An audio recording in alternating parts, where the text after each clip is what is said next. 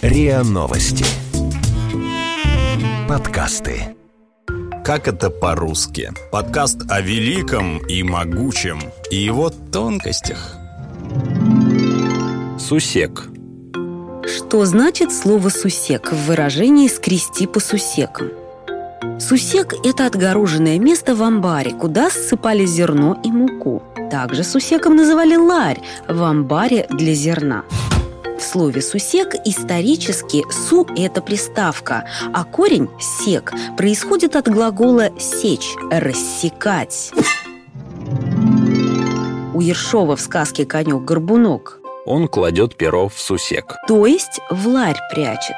У Пришвина в сказке «Колобок» Бабушка взяла крылышко, по коробу поскребла, по сусеку помела, набрала муки пригоршни с две и сделала веселый колобок.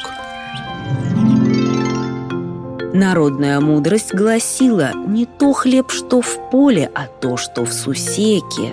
А о богатом мужике говорили так «Полны сусеки у него». Ну а если сусеки пусты, а есть хочется, вот тогда-то и скребли по сусекам, собирали последнее. В русском языке «скрести» и «поскрести по сусекам» значит «собрать последнее». О как! Как это по-русски? Подкаст о великом и могучем и его тонкостях. Биш. Так о чем биш речь-то? А вот в этой фразе «биш» что значит? Биш – это частица, которую вставляют в речь как знак припоминания. Лингвисты полагают, что биш – это результат экономии. Но экономии произносительный. Биш – результат преобразования «баешь» формы глагола «баец», что значит «говорить». Зачем преобразовали? Глагол «баять», как сегодня «говорить», употреблялся в русском языке ежечасно, что и привело к его сокращению. Было «баешь», стало «биш». Ага. Таким образом, мы экономим свое произносительное усилие для скорости. Именно поэтому, благодаря этим скороговоркам, мы зачастую порождаем новые слова. В русском обиходном многие говорят «тысяча» вместо «тысяча», «сейчас» вместо «сейчас», «чек» вместо «человек», «грит» вместо «говорит». Так когда-то произошло и с «баешь», который превратился в «биш». Такие скороговорочные формы лингвисты называют красиво, по-музыкальному, аллегровые. Но такой темп аллегры и такое произношение скороговоркой только для обихода, то бишь только для разговорной речи. Как это по-русски? Подкаст о великом и могучем и его тонкостях. Амплуа.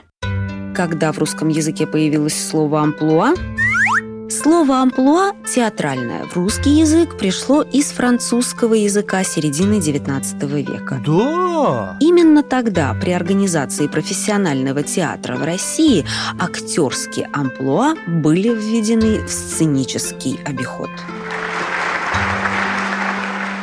Слово «амплуа» долгое время считалось сугубо актерским, профессиональным.